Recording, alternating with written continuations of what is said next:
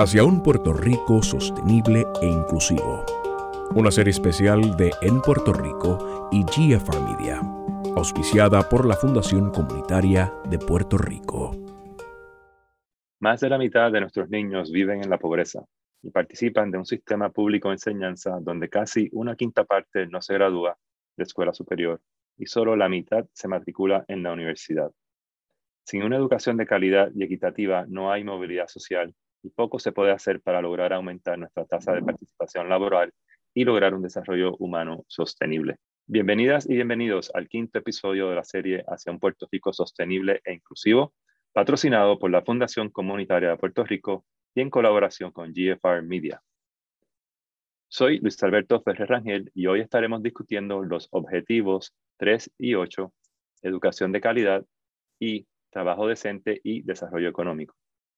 Para discutir el tema hoy tenemos como invitado al doctor José Caraballo Cueto, economista y catedrático de la Universidad de Puerto Rico y experto en el tema. Bienvenido, José. Gracias. José, vamos a empezar con una pregunta muy fundamental, ¿no? Eh, ¿Qué es movilidad social? Movilidad social, por lo general, la versión más aceptada es que es el, el avance o el progreso material que tienen eh, que, se, que se mide a través de generaciones. Es decir, si esta generación está mejor que la generación anterior, pues se dice que hay movilidad social. Eh, y en el caso de Puerto Rico, pues eh, hubo una movilidad social clara durante el proceso de industrialización. por ejemplo, la generación de mis padres, pues siempre hacían referencia a que la generación de sus padres, de mis abuelos, pues apenas terminaban eh, la escuela elemental, algunos incluso caminaban descalzos, había niños que morían de desnutrición, eh, y eso pues no lo vivió la generación de mis padres. Y lo que se esperaría o se esperaba era que en la generación mía y las que vinieron después pues estuviesen mejor que las anteriores. Eh, así que hubo un progreso de movilidad social, pero luego como se, se detuvo un poco y, y quizás puede verse el caso también de, reducción en movilidad social. Ciertamente parte de nuestro programa hoy se va a, va a girar en ese foco, pero sigamos hablando un poquito también del nexo que existe entre educación accesible y equitativa y la movilidad social. ¿Cuál es ese nexo, José? Uno esperaría que eh, a través de la educación, pues las personas puedan alcanzar mayor movilidad social y en ese ejemplo que mencionaba de, mis padres y mis abuelos, pues eso, eso ocurrió en, muchas, en grandes áreas de Puerto Rico, donde hubo una generación que empezó a acudir en masa a las universidades, a tener títulos universitarios, eh, y eso pues le, proveyó acceso a, a, una clase media que antes pues era inaccesible para muchas personas. Eh, y eso pues uno esperaría que, que se mantenga eh, a lo largo de, la historia, por lo menos la historia de, de Puerto Rico. Sin embargo, em, pues hubo, hubo, una especie de estancamiento donde las personas pues continuaron alcanzando logros académicos en el caso de Puerto Rico, eh, mientras que el rendimiento de, esa, de ese capital humano pues se redujo eh, un poco y, e incluso pues se puede haber dado caso que bajó ese rendimiento. Eh, así que en Puerto Rico pues sí continuaron los logros educativos. Hoy día un hecho que, que pocas veces celebramos es que Puerto Rico está entre, en términos de nivel de escolaridad, o sea, si yo mido en Puerto Rico, pregunto, como se hace en la encuesta de la comunidad, eh, hasta qué grado académico usted llegó y tomo el promedio de eso y comparo ese promedio de escolaridad con otros países, Puerto Rico cae entre los primeros 14 eh, países eh, a nivel mundial, esto según datos de la UNESCO. Eh, y eso pues es un, es un logro, el, primero de América Latina, justamente después de, de, Israel, Polonia y, y Lituania. Pero cuando uno mira entonces el ingreso per cápita, pues no estamos en esos primeros 14 países eh, a nivel mundial. Así que uno esperaría que a través de ese capital humano pues se dé esa, esa como se dio en un periodo, pero, pero últimamente pues se ha visto un poco de, desconexión, aunque sí todavía se da y hay muchos casos eh, que hemos visto donde pues personas que vienen de, de clase baja, pues a través de la educación pueden eh, mejorar materialmente. Hablabas de que Puerto Rico tiene unos altos índices de escolaridad, pero ¿cómo contrasta eso con el rendimiento académico, no?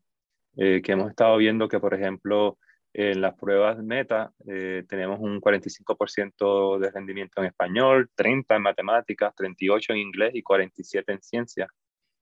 ¿cómo, ¿Cómo compara, cuando hablamos de escolaridad, cómo tú contrastas estas estadísticas con, con ese índice de escolaridad al que haces referencia. Sí, e, eso eh, me trae a la memoria el, informe de desarrollo humano que desarrollamos en, el año base de 2016, que hablábamos que Puerto Rico es una isla de contraste. Eh, y es así, cuando uno mira un promedio, pues también hay que mirar la desviación que está alrededor de ese promedio, la, dispersión que hay, que mejor conocida como desigualdad. Eh, y en Puerto Rico, pues hoy día tenemos personas analfabetas, eh, en el mismo país donde hay personas que tienen dos y tres doctorados eh, y, son científicos de primera línea en sus campos. Así que eh, tenemos esa, esa, esa desigualdad presente y algo que uno esperaría que pudiese, y esto conecta con tu pregunta anterior, algo que uno esperaría que pudiese reducir esa desigualdad es un sistema educativo público, sobre todo, que eh, le provee acceso a, las clases más bajas, le provee acceso a una educación de calidad para que estas brechas se pudiesen cerrar. Eh, pero lo que hemos visto es, es, lo contrario, sobre todo a nivel escolar, donde tenemos un departamento de educación que ha venido degenerando eh, de generación en generación. Los logros académicos cada vez son más bajos y el aprovechamiento académico también. hay muchos estudiantes que se gradúan que son analfabetos funcionales muchas estudiantes que no terminan tampoco. Hace poco hizo una investigación eh, al respecto también sobre los factores que determinan la, la deserción eh, escolar y yo creo que, yo estoy seguro que si nosotros lográramos mejorar ese, ese acceso a la educación pública a nivel escolar, eh, nosotros pudiéramos resolver muchos problemas que, los, que nos están agobiando en la actualidad. La criminalidad, la alta desigualdad que tenemos, eh, la contaminación. Muchas, muchas, personas contaminan porque desconocen, no saben que eh, tirar, eh, usar uso inadecuado del plástico, pues eventualmente termina en el mar, no, no, saben la importancia de reciclar. Si nosotros llegáramos a resolver ese problema, pues pudiéramos ser no solamente un país más competitivo, sino un país más sano en términos de la cohesión social y más pero a la misma vez. Continuaremos hablando, ¿verdad?, sobre el sistema de educación pública y su, su desfase con el, también el mercado laboral, pero antes de, ir allí quería hacerte un par de preguntas más con respecto a la movilidad social, porque entiendo pues que ese es el, uno de los pathways, ¿no? ¿no? Uno de los caminos para seguir este, saliendo de la pobreza y conseguir desarrollo sostenible. Te quería preguntar, ¿en Puerto Rico se mide hoy en día la movilidad social? No, no, no se mide la movilidad social mm, e, e incluso la discusión del objetivo de desarrollo sostenible está eh, ausente en casi toda la discusión pública. Eh, a mí me alegró leer en el periódico eh, hace unos días pues que se está en este junta de la Fundación Comunitaria con, con GFR Media, pues están desarrollando y, trayendo el tema de del objetivo de desarrollo sostenible a la mesa. Pero uno mira los planes, eh, tanto de la Junta de Control Fiscal, del gobierno, de sus agencias, eh, e incluso de, gran parte del tercer sector, eh, no conocen los objetivos de desarrollo sostenible y menos el tema de la movilidad social. Y no hay tampoco, e, es un tema que está ausente y yo creo que debemos devolverlo a traer a la mesa.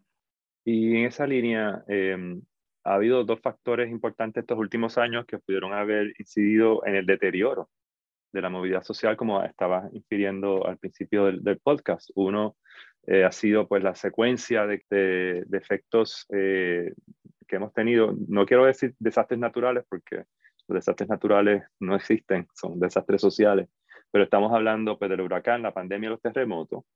Y por otro lado, tenemos eh, la situación de austeridad fiscal eh, con las políticas fiscales que está promoviendo la Junta de Control o Supervisión Fiscal. ¿Tú entiendes que, que la movilidad social se ha deteriorado estos últimos cinco años? Pues interesante porque el, el huracán María eh, tuvo unos impactos desiguales. Aquí hubo unos sectores que se beneficiaron, si uno está de alguna forma eh, ligado al sector de la construcción, ya sea que soy albañil, ya sea que soy contratista, ya sea que soy desarrollador o soy eh, arquitecto o soy un banco donde depositan eh, esos fondos de reconstrucción, pues estoy mejor después del huracán María que antes. Pero si soy agricultor, si estoy en algunas áreas de servicios, pues estoy peor. Y cuando digo yo, estoy hablando también de mi familia eh, y de la gente que, me rodea, es decir, comunidades que muchas personas trabajaban en el sector agrícola, pues estuvieron peor después del, del huracán María. Y ese impacto desigual, como no se atendió durante el comienzo de la recuperación, pues lo que hizo fue entonces eh, eh, agravar esto. igualmente, si yo vivo en una comunidad pobre, marginada, donde apenas las personas tienen título de propiedad, pues después del huracán María están mucho peor eh, que antes del huracán María porque perdieron el único activo que tenían, era su casa, por pequeña y frágil que fuera, era el único activo que tenían. Eh, mientras pues, que otras personas que, están mejor después del huracán María, eh, sobre todo pues si se beneficiaron de alguna forma con la reconstrucción.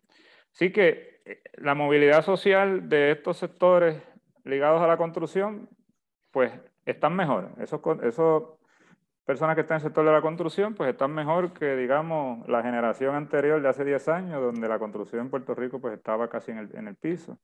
Eh, y los que, las personas que habían construido su, su casita eh, bloque a bloque, panel a panel, pues están hoy día eh, peor. Eso por el caso del huracán María. En el caso de los terremotos, eh, pues dependiendo, si en, el área del sur, pues también están peor, digamos, todavía hay escuelas que no han reabierto.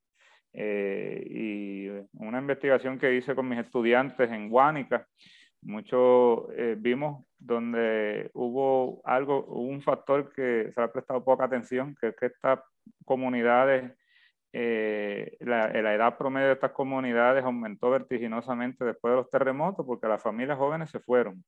Y yo hubiese hecho lo mismo, porque si mis hijos no tienen una escuela donde ir, pues me, mudo a otro pueblo, me mudo a los Estados Unidos. Y atrás pues se quedaron las personas más mayores. Eh, se quedan entonces más vulnerables eh, a la, a la, llegada de un próximo desastre.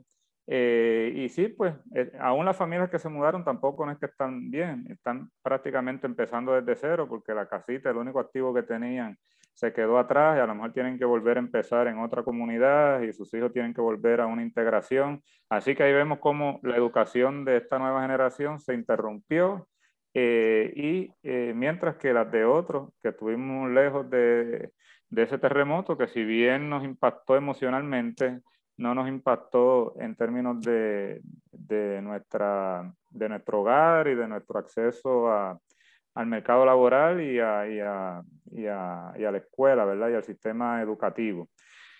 En el caso de la pandemia, por otro lado, eh, eh, la investigación que hice más recientemente aquí con las comunidades del G8, noto que eh, hubo un caso interesante. La pandemia, si bien benefició a los trabajadores que tienen ocupaciones de bajo salario, eh, porque y todavía lo vemos, usted puede ir por ahí a, garajes de gasolina, al restaurante de comida rápida y todavía están con escasez de empleados. Eso llevó a estos sectores a tener que aumentar el salario para hacer más atractivo eh, el empleo allí. Así que pues estas personas de comunidades marginadas pues se beneficiaron por ese lado, pero eh, sus hijos e hijas que iban a la escuela pues eh, se afectaron eh, y se afectaron tanto que el Departamento de Educación decidió no hacer las pruebas metas durante el año 2020 eh, y yo estoy seguro que los últimos datos cuando salgan eh, vamos a notar un bajón que ya venía desde el año 2017, una baja, era una tendencia a la baja en el aprovechamiento académico de las pruebas metas. Y alguien me puede decir, no, pero es que las pruebas metas, que los estudiantes la contestan como quiera, hay algunos que la contestan bien, otros no. Yo digo, pues es que yo no, yo no estoy mirando el nivel absoluto, sino el cambio, cómo ha ido el cambio de año tras año.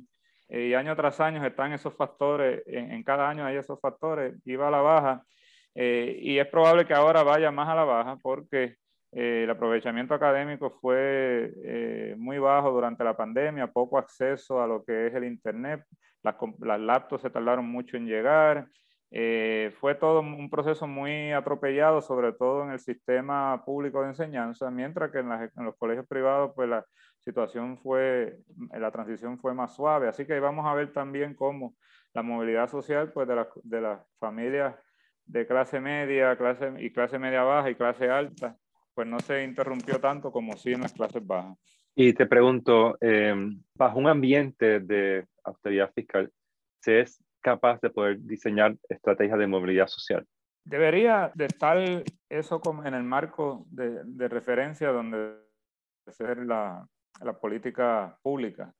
Eh, en el caso, por ejemplo, de, la, de, la, de, las escuelas públicas de Puerto Rico, por poner un ejemplo, si nosotros de verdad nos interesa la movilidad social, queremos que estos estudiantes que están hoy día en pobreza, que es casi la mitad de, los niños y niñas que hay en Puerto Rico hoy día, son pobres están bajo los niveles de pobreza. Si los queremos sacar de ahí para que eh, cuando ellos tengan hijos e hijas, pues estén mejor, que eso es movilidad social, pues tenemos que ayudarlos ahora eh, en su proceso educativo. Pues si eso se hubiese tomado en serio, eh, pues digamos, hay un proceso de, de baja en la matrícula estudiantil, pues vamos a aprovechar para individualizar más la enseñanza y de esta forma pues mejorar el aprovechamiento académico porque las escuelas públicas, contrario a los colegios privados, tienen una, una amplia gama de estudiantes. La diversidad es, es contrario a los colegios privados que tienen un examen de admisión y, los y hay menos homogeneidad. Eh, así que las maestras de escuelas privadas pueden tener grupos más grandes que las maestras de, de escuela pública, donde tienes estudiantes sobresalientes, estudiantes que están eh, con problemas específicos de aprendizaje entre, y, otras condiciones. Si eso se hubiese aprovechado, decir, bueno, vamos a tener ahora menos estudiantes, vamos entonces a individualizar la enseñanza eh, y el recorte en, la austeridad, ¿verdad? Que eso es el recorte fiscal, es lo que llamamos austeridad, pues vamos a aplicarlo a lo que es la contratación de servicios profesionales, a lo que es la, la, la, las compras eh, centralizadas que se hagan, lo que es el, el, gasto político que se hace en contratando X o Y persona que es aliada al partido de turno. Eh, si, el, si, el, si, el, recorte se hubiese ido por ahí, pues hubiésemos preservado eh, la movilidad social. pero no, ese gasto político se permaneció y lo que hemos visto entonces es que eh, lo, que se, lo que se afectó fue lo que va directamente a los estudiantes. Se cerró una tercera parte de las escuelas públicas en apenas eh, tres años. Es el cierre de escuelas más intenso que he visto en la literatura a nivel mundial, no solamente en Estados Unidos y eso pues afectó a muchos estudiantes eh, y, así pues lo, lo, demarca una investigación que hice. Así que en cada área, y eso por poner el ejemplo del Departamento de Educación, en otras áreas igual, se hubiese hecho igual, vamos a aplicar la austeridad a lo que es el gasto político, a lo que es el gasto alegre, a lo que son las fiestas que, que, se hacen en, en, alguna de estas agencias. Eh, vamos a, a, recortar lo que son las, las compras innecesarias que estamos haciendo, pues no se hubiese impactado la movilidad social, pero el recorte fue entonces a lo que es el gasto social. Uno de los objetivos que estamos discutiendo en este podcast es el trabajo decente eh, y justo, ¿no? Y estas, estos adjetivos decente y, salario justo son importantes porque trabajo por tener trabajo, pues uno puede tener un, estar subempleado o puede tener un trabajo informal eh, muy precario. ¿Cómo se puede, y, sé que, que, que, tú has investigado mucho el impacto del salario mínimo en Puerto Rico, ¿Cómo, ¿Cómo se puede garantizar que eh, este objetivo se cumpla en Puerto Rico promoviendo trabajos mejores pagos, con mejores condiciones de, de empleo? Ahí, ahí, hay que buscar ese fino balance entre lo que es mejorar los beneficios de los trabajadores sin que lleve al cierre de algunas pequeñas y, y medianas empresas. Eh, y para buscar ese fino balance, pues hace falta hacer análisis e investigaciones y, las investigaciones que yo he hecho, pues eh, me llevaron a concluir de que 8.50 es un salario mínimo en Puerto Rico que, que, busca ese, ese fino balance. Y de hecho, antes de que se aprobara la ley que aumenta el salario mínimo a 8.50, ya habían muchos restaurantes de comida rápida, supermercados ofreciendo el, el 8.50 a muchos de, de sus empleados. Eh, yo creo que así, en esa misma línea, pues habría que mirar en otras áreas eh, buscar ese, ese, fino balance para asegurarnos de que estamos maximizando los beneficios de los trabajadores sin afectar hasta, ese umbral donde no me genera desempleo. Eh, y eh, en las notas positivas que pudiéramos traer en, los últimos años, se lograron cosas positivas para promover el trabajo decente. Uno fue el crédito al trabajo, o sea, si yo estoy trabajando, pues tengo un crédito eh, adicional eh, y el crédito a, por eh, dependientes que generalmente son niños y niñas.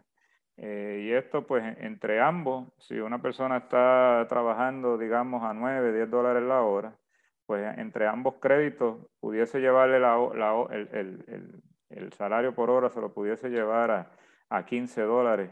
y yo creo que ese tipo de política pues hay que continuarla eh, fortaleciendo y asegurándonos de que permanezca, que no ocurra como ocurrió hace unos seis o siete años, donde cuando se estaba buscando hacer recorte, eh, uno de los primeros eh, renglones que, que, se recortó fue ese crédito al trabajo, que era precisamente para la, la familia trabajadora. Otra área que también tenemos que mejorar ya fuera de lo que es eh, los asalariados, en el caso del sector del autoempleo, los cuentapropistas, que es un sector que aumentó muchísimo durante eh, el huracán, durante el terremoto, durante la pandemia. Eh, mucha, mucha gente aprovechó los estipendios y transferencias adicionales que recibieron durante la pandemia para establecer su propio negocio. y eso pues también lo vimos con el huracán María. Pues eso es un tipo de empleo que no lo podemos dejar relegado. Ahí hay más de 100.000 personas en Puerto Rico eh, y tenemos que asegurarnos pues, que estas personas pues, también puedan tener acceso eh, a un plan médico o a una cobertura médica eh, que, le, que, le, provea en casos de, emergencia y, también para prevenir enfermedades. y que puedan también tener las destrezas y los conocimientos para planificar su retiro. Eh, porque muchas personas que trabajan, como tú mencionabas, en la economía informal, que no son todos los cuentapropistas, hay muchos cuentapropistas que están en el sector formal, pero los que están en el sector informal, uno de los peligros es que no eh, hacen aportaciones al seguro social ni a ningún plan de retiro y a veces pues le llega la edad de retiro y no tienen eh, de, alguna forma para sustentar su vida en, en esa última etapa de vida. Y yo creo que si se le da un poco más de destreza, un poco más de, eh, entrenamiento a las personas que están en el sector cuenta propista, eh, es bueno para, para ellos y es bueno para el país, porque entonces cuando lleguen a la vejez, pues no son, no son eh, adultos vulnerables y así pues igual mejorar el acceso que puedan tener este sector cuenta propista a crédito, a, a programas que los ayuden a capacitar sus su negocios, en el caso de los permisos. Todo eso puede llevar a que tengan un mejor autoempleo eh, del que tenían antes de, de, estos desastres. La empresa pequeña en Puerto Rico, las pymes, eh, ¿qué tipo de incentivos existen hoy en día o pueden existir para poder atraer y mantener eh, empleados? Bueno, una de las de las áreas que las pequeñas y medianas empresas continuamente, generación tras generación, se quejan es el proceso de permisos en Puerto Rico. Eh, y cada vez parece más complicado. Se pensaba que descentralizar este sistema de permisos y, eh, y, darle más eh, prominencia a los municipios iba iba a mejorar esto, pero no lo ha hecho porque los municipios, pues a través del proceso de austeridad, algunos municipios a veces tienen una sola persona encargada de dar el, los permisos y estos permisos, contrario a, la época de antes, digamos en el siglo XX, si usted tenía un negocio, usted le daban un permiso de uso y ese permiso de uso era permanente. Incluso si usted vendía el negocio, el permiso de uso, eh, el nuevo dueño o dueña, pues podía continuar operando. Ahora es todos los años. que hay que renovar este permiso. Eso tiene un costo, no solamente el costo que hay que pagarle al gobierno por renovarlo, sino que muchas de estas pequeñas y medianas empresas, al proceso ser tan engorroso, tienen que contratar gestores y gestoras. y lo menos que le cobran son 500 dólares eh, para esto y, uno dice, bueno, 500 dólares no es tanto, pero si el, el salario mío en, ese, en esa microempresa son 1.500, son 2.000 dólares mensuales, estamos hablando de una tercera, una cuarta parte del ingreso mensual. Eh, y yo creo que eso es un área que tenemos que mejorar ya definitivamente. Si bien es cierto que hay unos sectores eh, que son críticos en términos de permiso, como es en el caso de negocios de bebidas alcohólicas, negocios eh, que se dediquen al entretenimiento, a deportes extremos, pues sí, hay que estar bien pendiente, pero hay otro tipo de negocio. Eh, digamos, si, si, lo que quiero es el jardinero, ¿para qué me tengo que estar renovando un permiso todos los años? Si lo que quiero es hacer eh, uñas desde mi casa, ¿por qué tengo que estar renovando un permiso todos los años? Si lo que tengo es un, no sé, una barbería, un, un negocio de proveer servicios de contabilidad, eh, yo creo que eso es algo que hay que mejorar. Número dos, hay que darle más capacitación y la compañía de comercio de exportación ahora mismo hace muchos talleres. El problema es que lo hace en San Juan centralizado y si yo estoy en Corozal, estoy en Humacao, estoy en Cabo Rojo, yo cerrar mi negocio y dejar de producir un día para ir hasta allá es muy, muy difícil. Eh, algo que yo hice cuando daba clase en la Universidad de Puerto Rico en Calle, es que le decía, cuando daba clase de gerencia, le decía a mis estudiantes, cojan una empresa que esté aquí en Calle, que ustedes le vean que tenga potencial, pero que necesita eh, ese asesoramiento para alcanzar un nivel más alto. Y los estudiantes hacían unos trabajos espectaculares. Y yo le decía, ahora entreguen ese plan de negocio que era, que era para la clase, entreguen eso a, ese empresario o empresaria. Eh, y ustedes no saben si ese es el comienzo de una relación de negocio de largo plazo. Eh, y, y, si no lo es, pues es un servicio público que hacemos de la universidad y, y las historias de éxito eran muy buenas eh, y las personas muy agradecidas. Yo creo que ese modelo de salir de la oficina del gobierno, salir a la calle y decirle, vamos, te quiero ayudar aquí en tu negocio de forma personalizada, eh, es algo que puede ayudar a muchas empresas a capacitarse, a mejorar su, su modelo de negocio. Eh, y por último está el acceso a financiamiento, y esa es el área más crítica porque el Banco de Desarrollo Económico, que era una de las pocas entidades que le prestaba a las pequeñas y medianas empresas, pues ha, ha estado empantanada en unos procesos de corrupción, incluso el que era director se declaró ya culpable eh, y, y, ha quedado relegado a un, a un nivel de, de, de tercera, cuarta eh, categoría en términos de importancia y lo tenemos que volver a traer al primer nivel de importancia porque nuestras empresas necesitan acceso a, a créditos eh, y no estamos hablando de préstamos millonarios necesariamente, muchas veces son micropréstamos lo que necesitan, un pequeño empujoncito para eh, ayudarlos a poder a, a, comprar una estufa más grande, en el caso de una cafetería, en el caso de un mecánico, a lo mejor comprar un, un pino más grande, que son estas, eh, donde levantan los, los vehículos. Eh, y sin acceso al crédito se le va a hacer muy difícil pues, poder eh, eh, proveerle a sus familias y, y, que el negocio se mantenga. José, para, para, terminar, tú has estudiado mucho ¿no? el mercado laboral, también el aparato de educación pública y privada de Puerto Rico.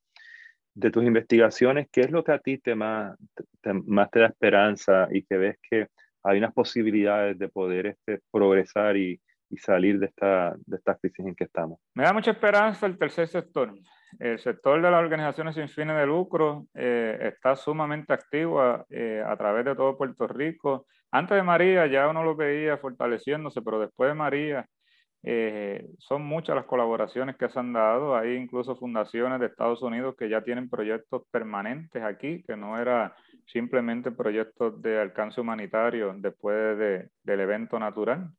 Eh, y yo creo que si seguimos apostando a este sector, por ejemplo, de la, de educación pública, eh, ha traído una plataforma nueva que es el, el modelo Montessori, para transformar escuelas en Puerto Rico y yo creo que no, el, el gobierno no debe de temerle eh, a esas colaboraciones. Al contrario, debería decir, mira, lo que hemos hecho no ha funcionado, vamos a ver cómo podemos lograr otras colaboraciones y cómo podemos eh, ayudar a nuestros niños y niñas eh, a poder alcanzar esa movilidad social que tanto queremos. Y yo creo que eso me da mucha esperanza de que nuestra educación va a mejorar y lo único que necesitamos pues es continuar eh, llamando a capítulo al, gobierno, sobre todo al Departamento de Educación, para que rinda cuentas, para que cambie su modelo y para que por lo menos despolitice el sistema educativo de, enseñanza. Y cuando se habla de despolitizar, pues es que cuando se reclute a alguien, pues se haga en base al mérito, en base a su, al criterio político partidista. Eh, y cuando se ascienda a alguien igualmente. Eh, y yo creo que si, si, si le damos más voz eh, y más poder a este tercer sector, vamos a poder alcanzar más movilidad social en Puerto Rico. Doctor José Caraballo Cueto, muchísimas gracias por estar acá en esta quinta edición de eh, la serie de Objetivos de Desarrollo Sostenible hacia un Puerto Rico sostenible e inclusivo, auspiciado por la Fundación Comunitaria de Puerto Rico. Gracias por estar con nosotros. Gracias por la invitación. Hacia un Puerto Rico sostenible e inclusivo es una serie especial de En Puerto Rico, auspiciada por la Fundación Comunitaria de Puerto Rico. Este podcast es una producción de GFR Media. En fcpr.org puedes encontrar todos los episodios del podcast e información sobre los objetivos de desarrollo sostenible. También puedes escucharnos en todas las plataformas de podcast y en elnuevodía.com.